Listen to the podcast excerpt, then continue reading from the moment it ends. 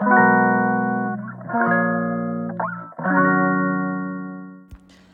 い、マールのラジオマールです。今日は2月3日、えー、土曜日ですね。はい、えー、おはようございます。えー、でですね、もう早速なんですけど、あの今日もレターの返信をしたいなと思っております。レターをいただいておりましてですね、早速ご紹介したいんですけど。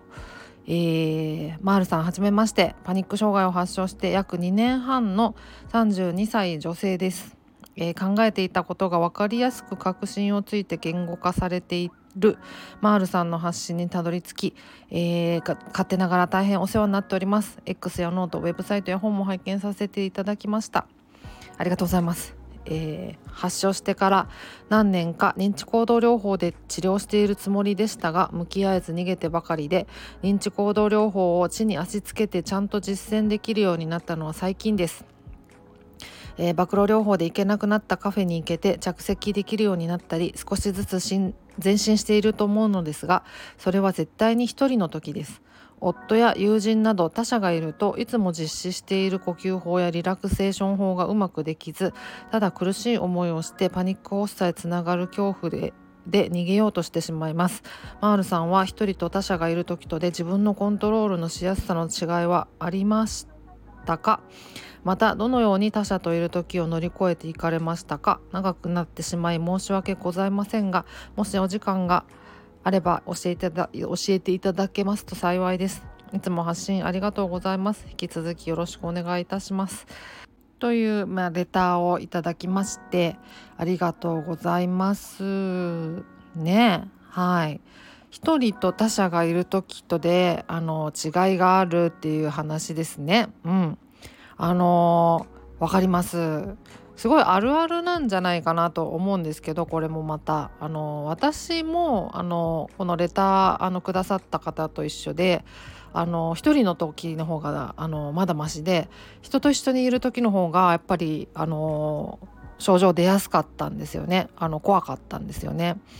で一方その逆で誰かと一緒だと安心なんだけどままだマシなんだけどあの一人になるともう余計あの不安になったり怖くなったり発作が出そうになったりとかっていうパターンもあるよく聞く話なんで。なのでまああの人それぞれかなとは思うんですけどまああるあるですよねあの一人の時と誰かと一緒にいる時とで違うっていうのが。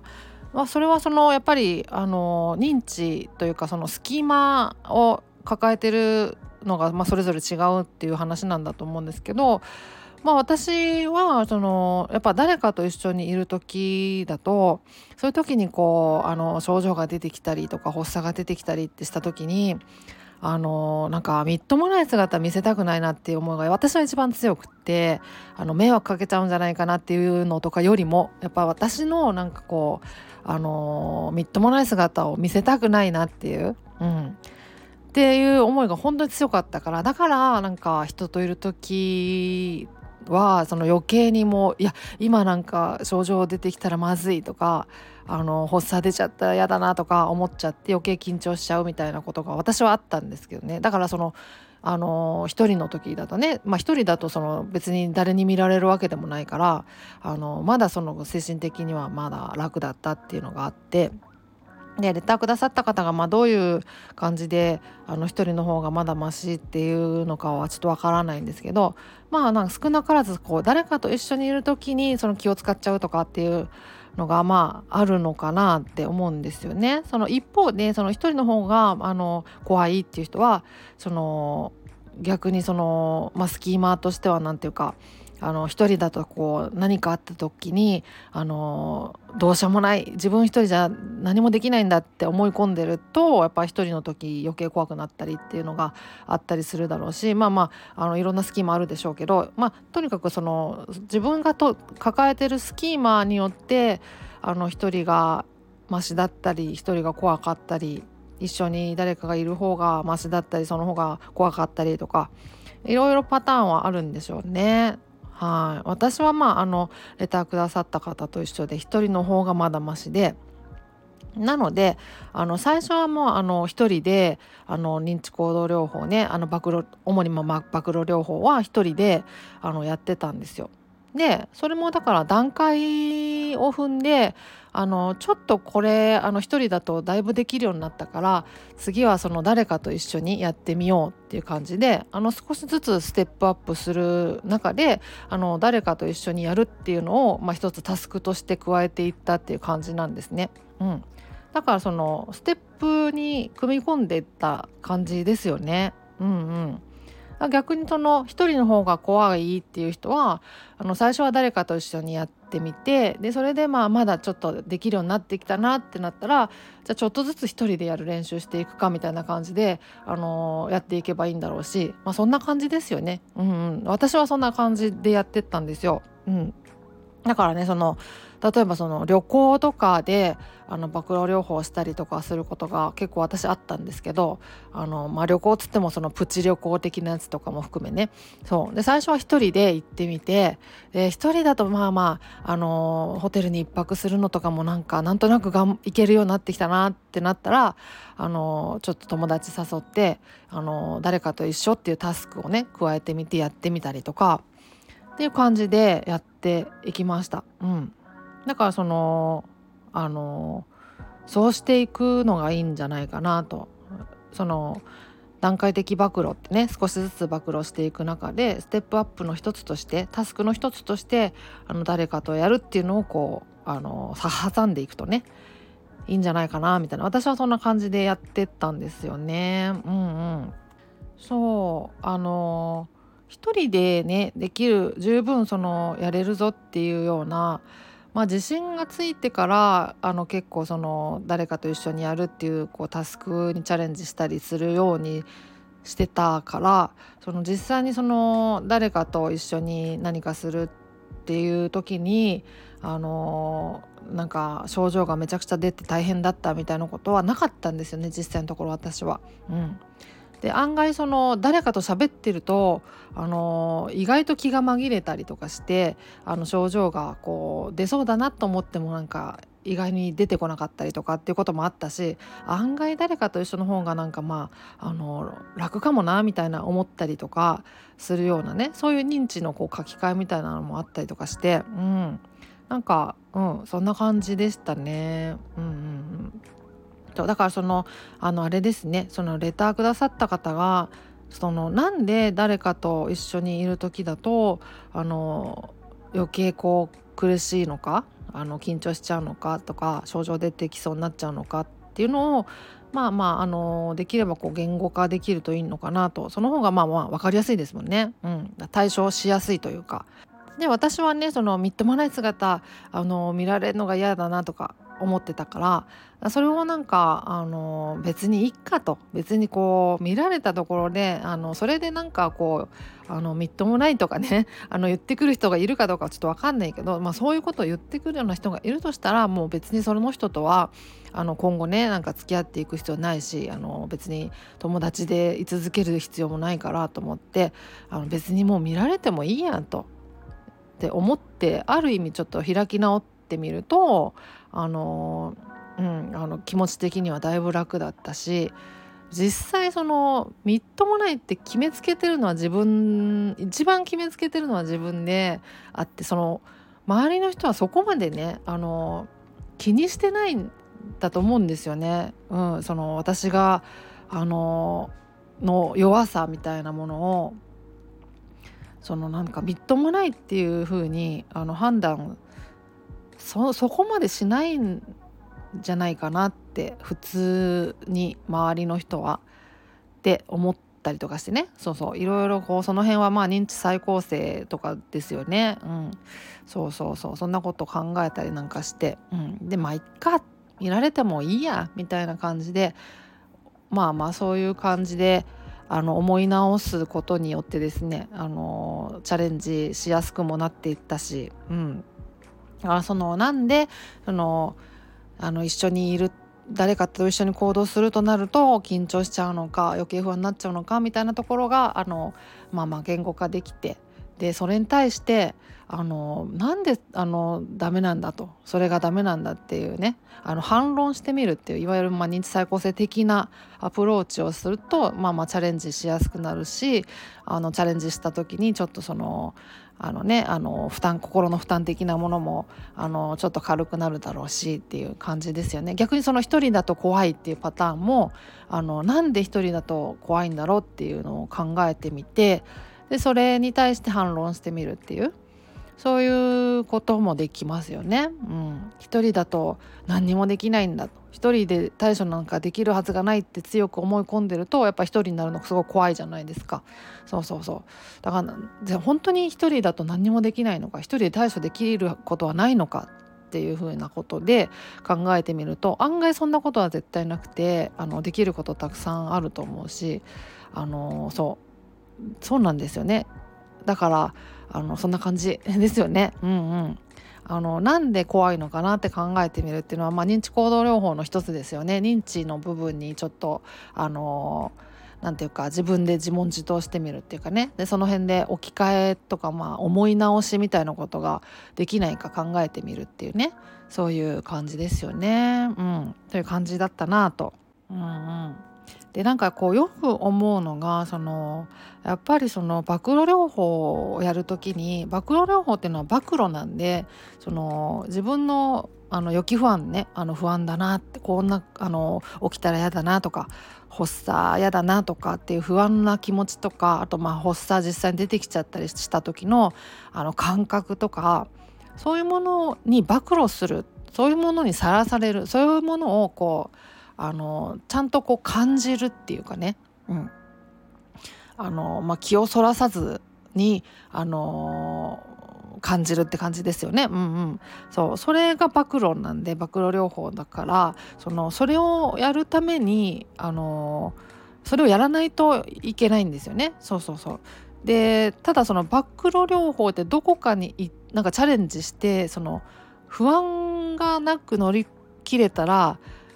いいんだみたいな。あの不安が出ないのが成功なんだみたいなっていうのをよくなんかこう思われがちな気がするんですけど不安がもし出てないんだったら暴露できてないから、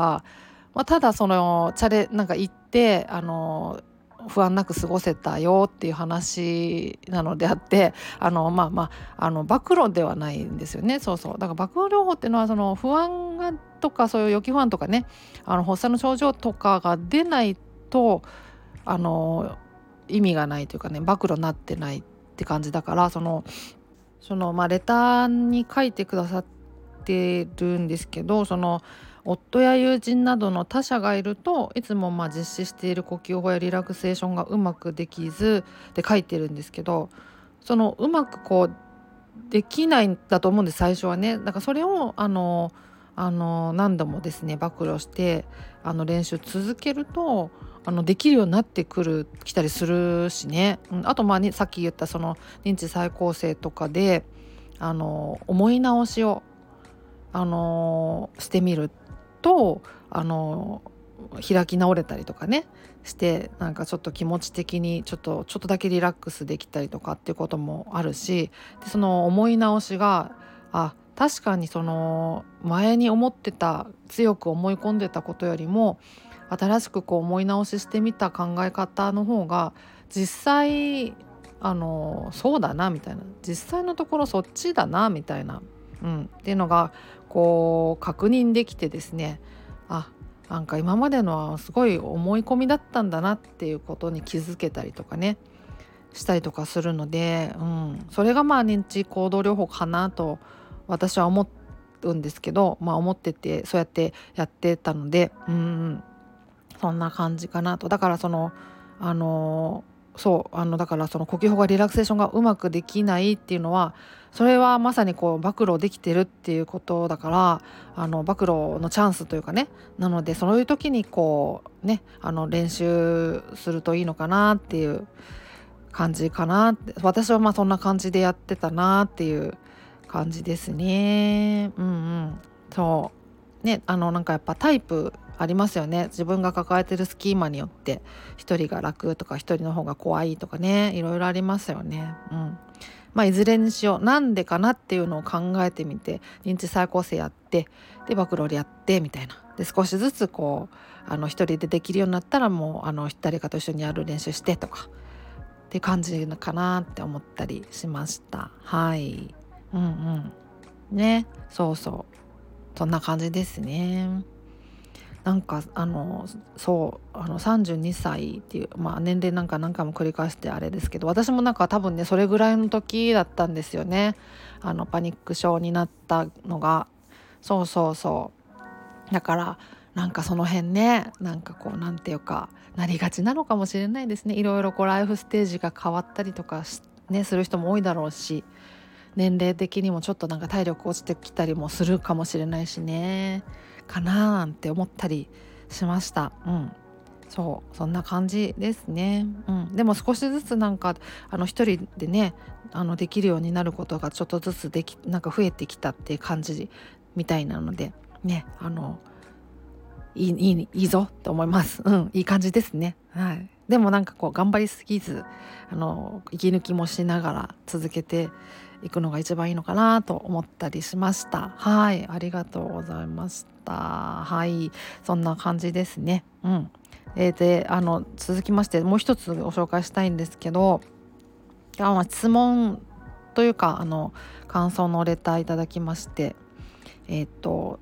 こんにちは。先日飛行機のことでレターさせていただきました。早速ラジオでお返事とアドバイスをくださってとても感激しています。MRI 撮影の閉所恐怖から空間認識がバグってしまい数年は普通に過ごせていましたが日々のストレスと合わさって一昨年の5月にパニック症の発作を経験しました。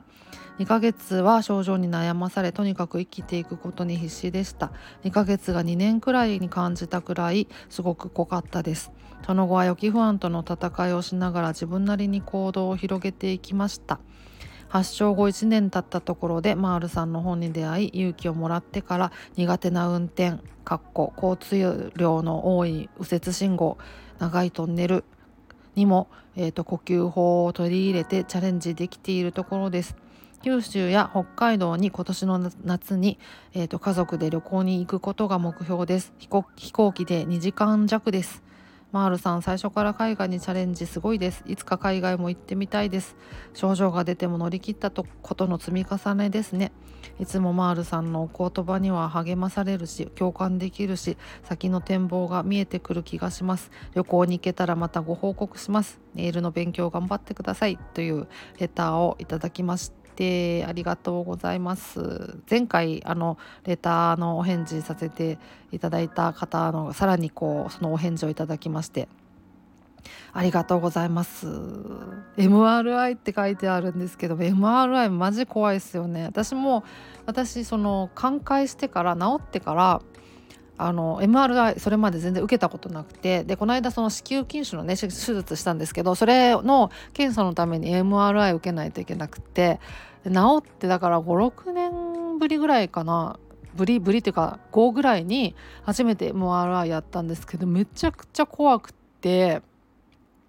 そうあれもうやばいっすよね。あの検査なんとかならんのかと思いません？なんかあのなんかすっごい兵所に入ってすごいウィンウィンギンギンカンカンすごい音鳴ってる中であの固定されて体しかも15分20分ぐらいねあれなんとかならんのかってマジ思いますよね。本当なんとかしてほしいあの他にやり方ないんかってマジで思うんですけどあのじょなんかマンモグラフィーと同じぐらい他にやり方ないんかいって思いますよね。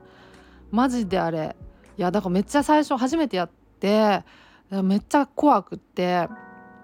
でちょっともうこれ怖いわと思ってその技師さんにあの「めちゃくちゃ怖いんですけど」って言ってで何かあったらこう押してくださいねとかってボタン握らせてもらっ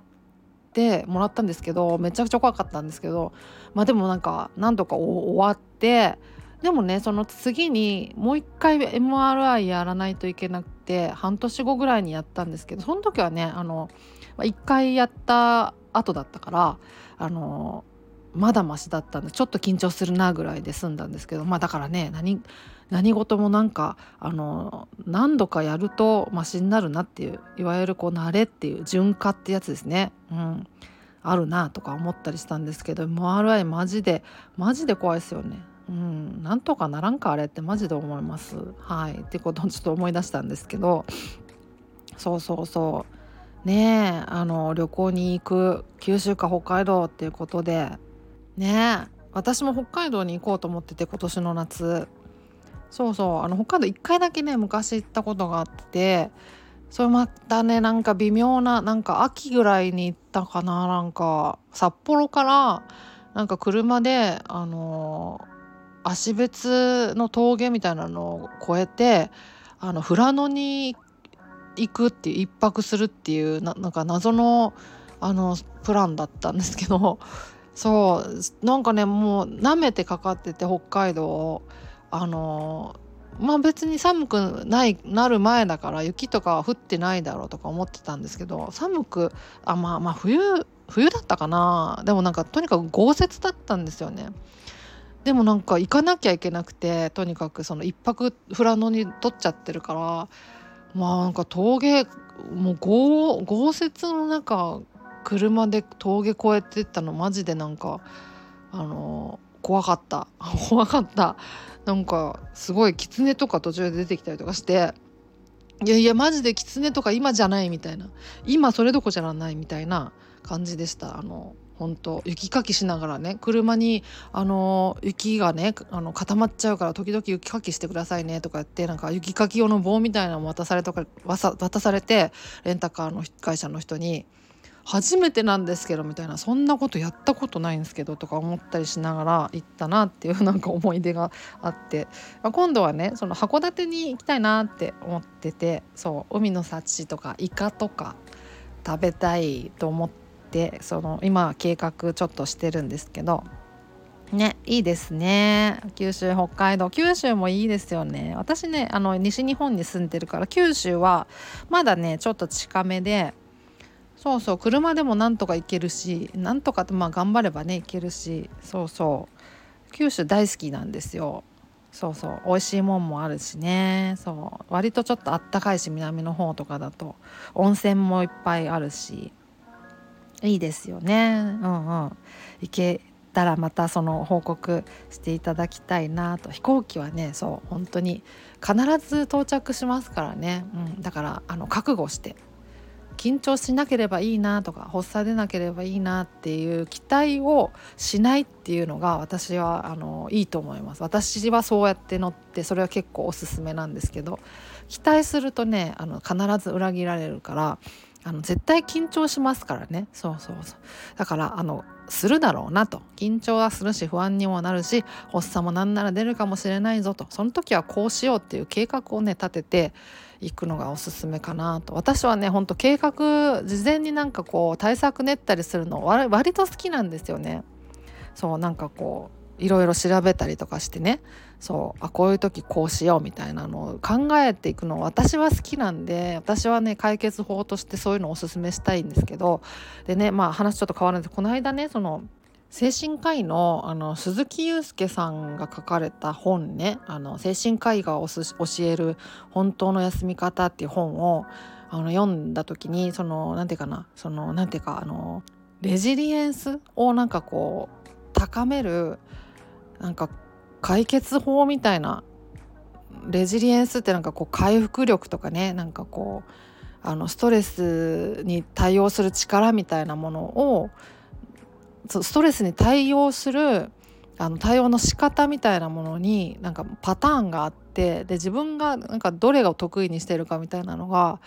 なんかあったりしてみたいな話が書いてあってそのなんかぶあのパターンの分け方としてあのベーシック pH っていうのがなんか紹介されてたんですけどその中の一つでなんかいろいろこう調べ物とかしてあの理論的みたいな感じでその解決策をなんか自分で探すみたいなのそういうなんか対応の仕方があの、まあ、好きというかねそういう風にしがちな人みたいなのがあの分類としてあってあ私それだわと思ってね私そそのいろいろこう調べ物とかしてあなんか考えたりとかするとしてなんかストレスとかねなんかこう問題とかにあの対処しがちだなとか思ってそうするとそうすると結構落ち着くなみたいなのがあるんですよ。あだだから私そのタイプだなとか思って。だからね私ね結構だからあのなんか調べ物したりとか本読んだりすることとかあの私はそれでなんか安心するからあのおすすめしがちだけどやっぱ人によって違うんだなみたいなねやっぱねさすがにね。あるんだないろいろってあの改めて思いましたね。うん、だからその体動かした方があの動かすのがあの好きとかあのなんかこうイマジネーションみたいなそのドラマ見たり映画見たりとかあのアートを見たりすることでなんかこうストレス解消したりとかいろんなパターンがあるんだなみたいなね。なんかそういう話も載ってたりしてあのすごいあなるほどなとか思ったりしたんですけど、うん、そうまあそんなまあそんな話は置いといてはい。だからまあいろいろだと思うんですけどねストレスの対応策っていうのは。私はまあでもあの期待せずに乗るっていうのはまあまあまあおすすめしたいなと思ったりしました。またなんか行ってきたよみたいなね報告とかしていただけたら嬉しいなとか思ったりします。私もなんか北海道とか行ったらあの行ってきたよ報告したいなと思ってるんですけど。はい。そんなところですね。うん。こんな感じであの今日は終わろうかなと思います。またなんか25分喋っちゃってねベラベラと。はいそんな長くなってしまいましたが今日は終わりにしようかなと思います。ではまた次回お会いしましょう。ではでは。